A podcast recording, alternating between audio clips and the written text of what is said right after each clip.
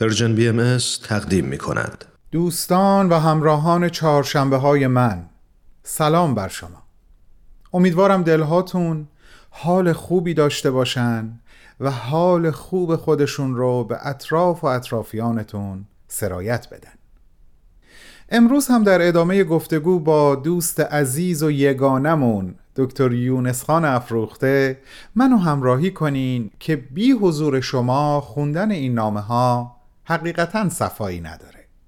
بریم برنامه امروز را آغاز کنیم. تو این میونه راه عمر یک نگاهی پشت سرت بنداز بهمن. پشت سر. حرفای دلتو توی این نامه ها به اونها پر از یاد و خاطره ها و شادی. ها و دستیابی ها از آثارشون. خیلی از اون آدم ها دیگه تو این دنیا زندگی نمی‌کنن تأثیری که روی تو یا بشینی براشون نامه میشه اما در عالم خیال نامه تو می‌تونی اونها رو براشون بفرستی. نامه هایی بدون تمر. بدون تاریخ.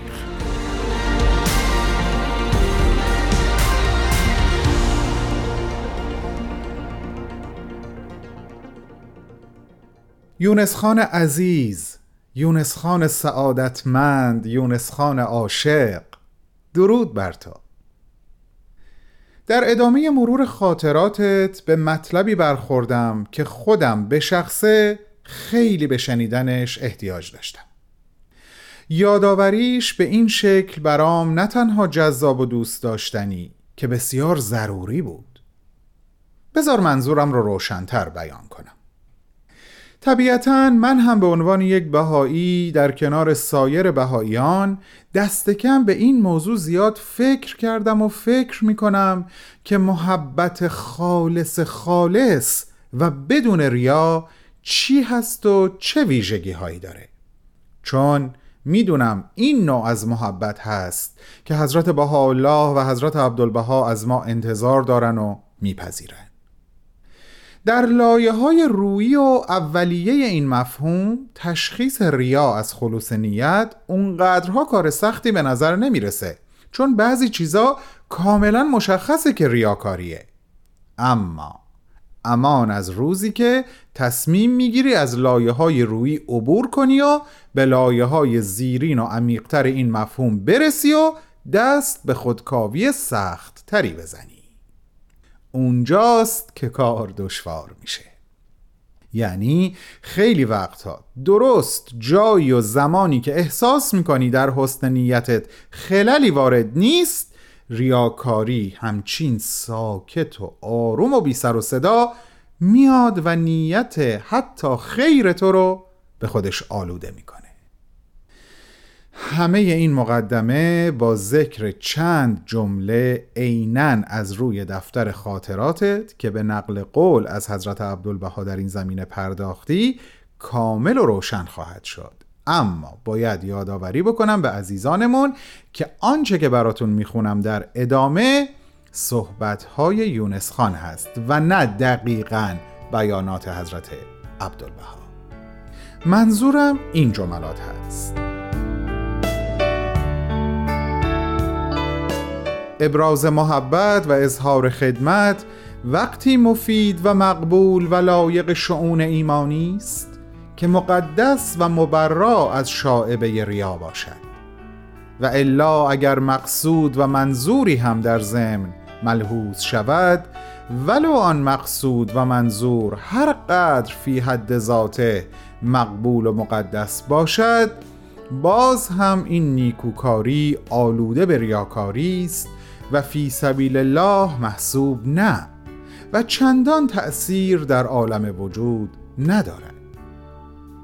در ادامه با ذکر مثال خورشید که بیدریق میتابه و بارون که بیدریق میباره بی اون که اصلا توجه به این داشته باشه که زمین از برکت وجودش نصیب می‌بره یا نه نقل قول از حضرت عبدالبها رو اینطور ادامه دادی که من می‌خواهم که شما به چنین موهبت عظیمی نائل شوید تا از برکت وجود شما این عالم ادنا جنت ابها گردد. اگر نظر را به ملکوت ابها معطوف کنید و فیضان باران رحمت الهی را مشاهده نمایید که چگونه بر آسی و مطیع یکسان نازل آن وقت می‌دانید که چگونه باید آیت این رحمت الهی باشید و در هنگام ریزش و عطا به هیچ قیدی و به هیچ شرطی قائل نشوید. ولو این که آن قید هم لله باشد.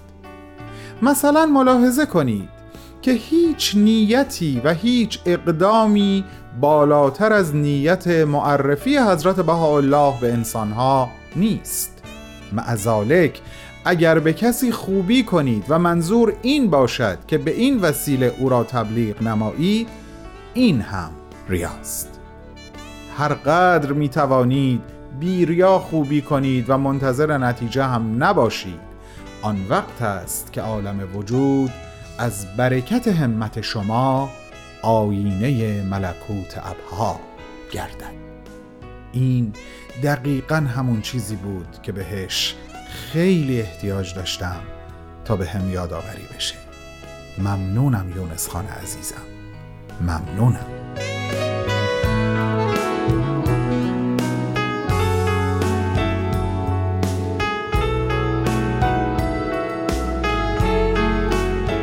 اما از این صحبت ها که بگذریم هیچی به اندازه نقل داستان ها و حکایت هایی که حضرت عبدالبها به مناسبت های مختلف برای شما تعریف می کردن شیرین و شنیدنی نیست.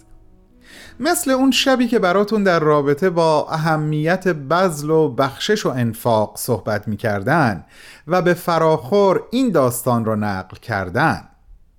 که بله روزی روزگاری در بیابانی خشک و بی آب و علف یک مسکینی بر بالین سگ خودش نشسته بود و زار زار گریه می کرد یه رهگذر و یه بیابانگرد دیگه از راه رسید و علت این گریه رو جویا شد. اون مرد مسکین هم در جواب گفت که این حیوان انیس و مونس من بود همه جا در سفر از من پاسبانی می کرد حالا تو این بیابون بی آب و علف داره می میره منم هیچ کاری از دستم بر نمیاد. و زار زار گریه. مرد رهگذر شروع به نصیحت کرد که برادر من برای مردن سگ دیگه این همه گریه و زاری سزاوار نیست و خوبیت نداره. اینو که گفت گریه و ناله مرد بلندتر شد که ای آقا این که فقط یک سگ نیست. همسفر و همدم دائمی من بوده. خدماتی در عالم وفاداری به من کرده که بیا و ببین. منو از خطراتی نجات داده که نگو و نپرس. خلاصه.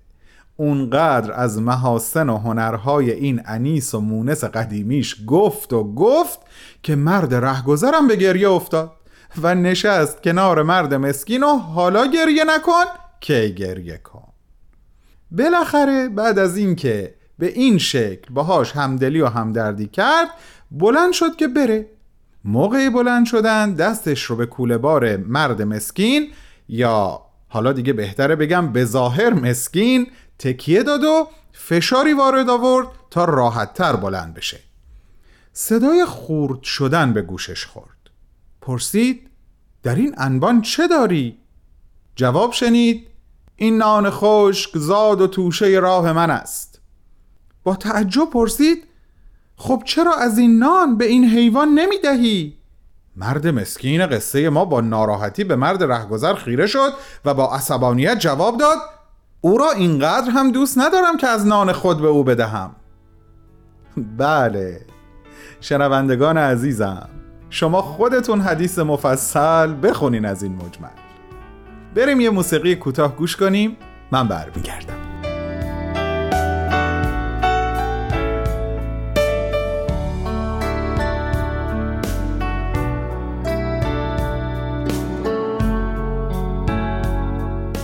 اما عزیزانم در راستای همین مفهوم بذل و بخشش واقعی که نام اصیل اون سخاوت هست یونس خان خاطره ای از حضرت عبدالبها نقل می‌کنه که اونو می‌خوام براتون تعریف کنم و با نقل این خاطره نامه امروز رو به انتها برسونم.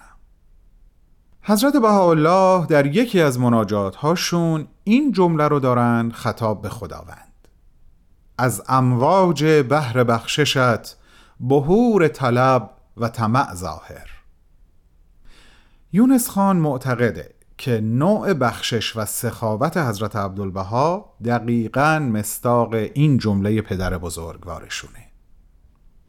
و در ادامه این خاطره رو نقل می‌کنن که یکی از شیوخ ساکن عکا که بارها مورد بخشش و عطای حضرت عبدالبها واقع شده بود یه روز به نزد ایشون اومد. گویا هدیه نفیس که عبارت بود از یک عبای مرغوب نائینی به تازگی از ایران برای حضرت عبدالبها رسیده بود. ایشون به یونس خان میفرمایند که این عبا را به دوش شیخ بیانداز و خودشون به نوشتن ادامه میدن.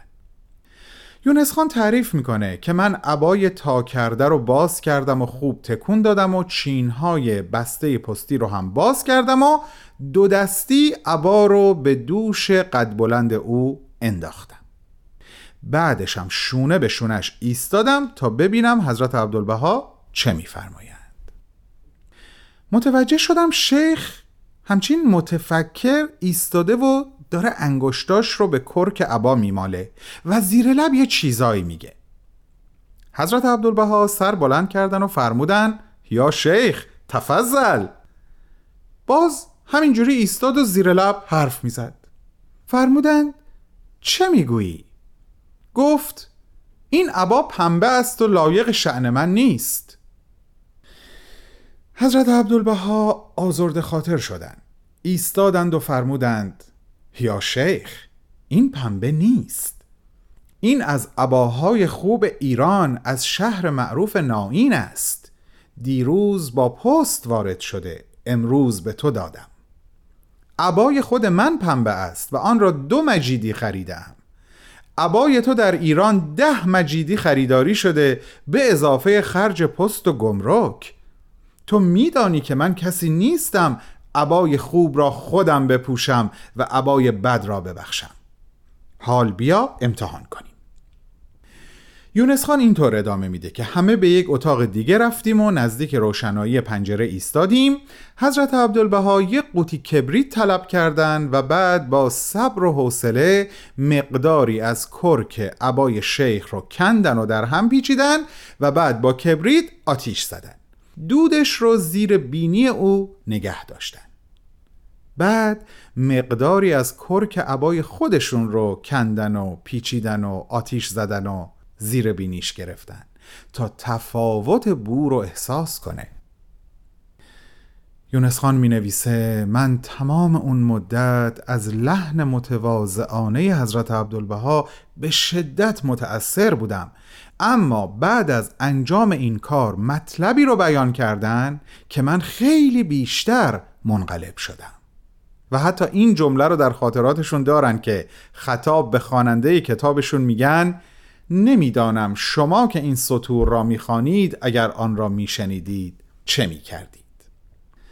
حضرت عبدالبها فرمودند یا شیخ اگر من عبای خوبی پوشیده بودم و عبای بدی به تو می‌دادم حق داشتی اعتراض کنی. حالا دیدی که من خوب را به تو دادم و عبای دو مجیدی پنبه را خودم پوشیدم؟ اما سزاوار این بود ولو اینکه عبای پنبه به تو داده باشم مرا نرنجانی. خوب بود آن را قبول می کردی یک عبای دیگر هم باز از من می طلبیدی نه اینکه مرا محزون کنی. شیخ سر به زیر افکند. اما حضرت عبدالبها خجلت او را نپسندیدند.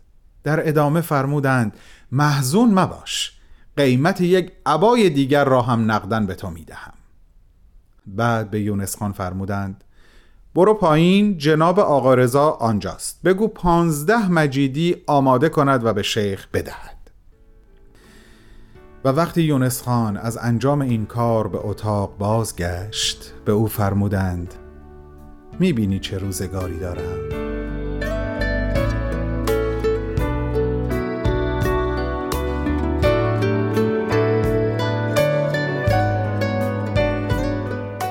فرصت نامه امروز رو به انتهاست. و چه بهتر که من با حالی که در قلب هامون به وجود آمده صحبت بیشتری نکنم و شما رو با این رقت قلب تنها بذارم. یونس خان ممنونم و ممنونیم. دوستت میدارم و میداریم. تا هفت روز دیگه به وقت زمین خداحافظ.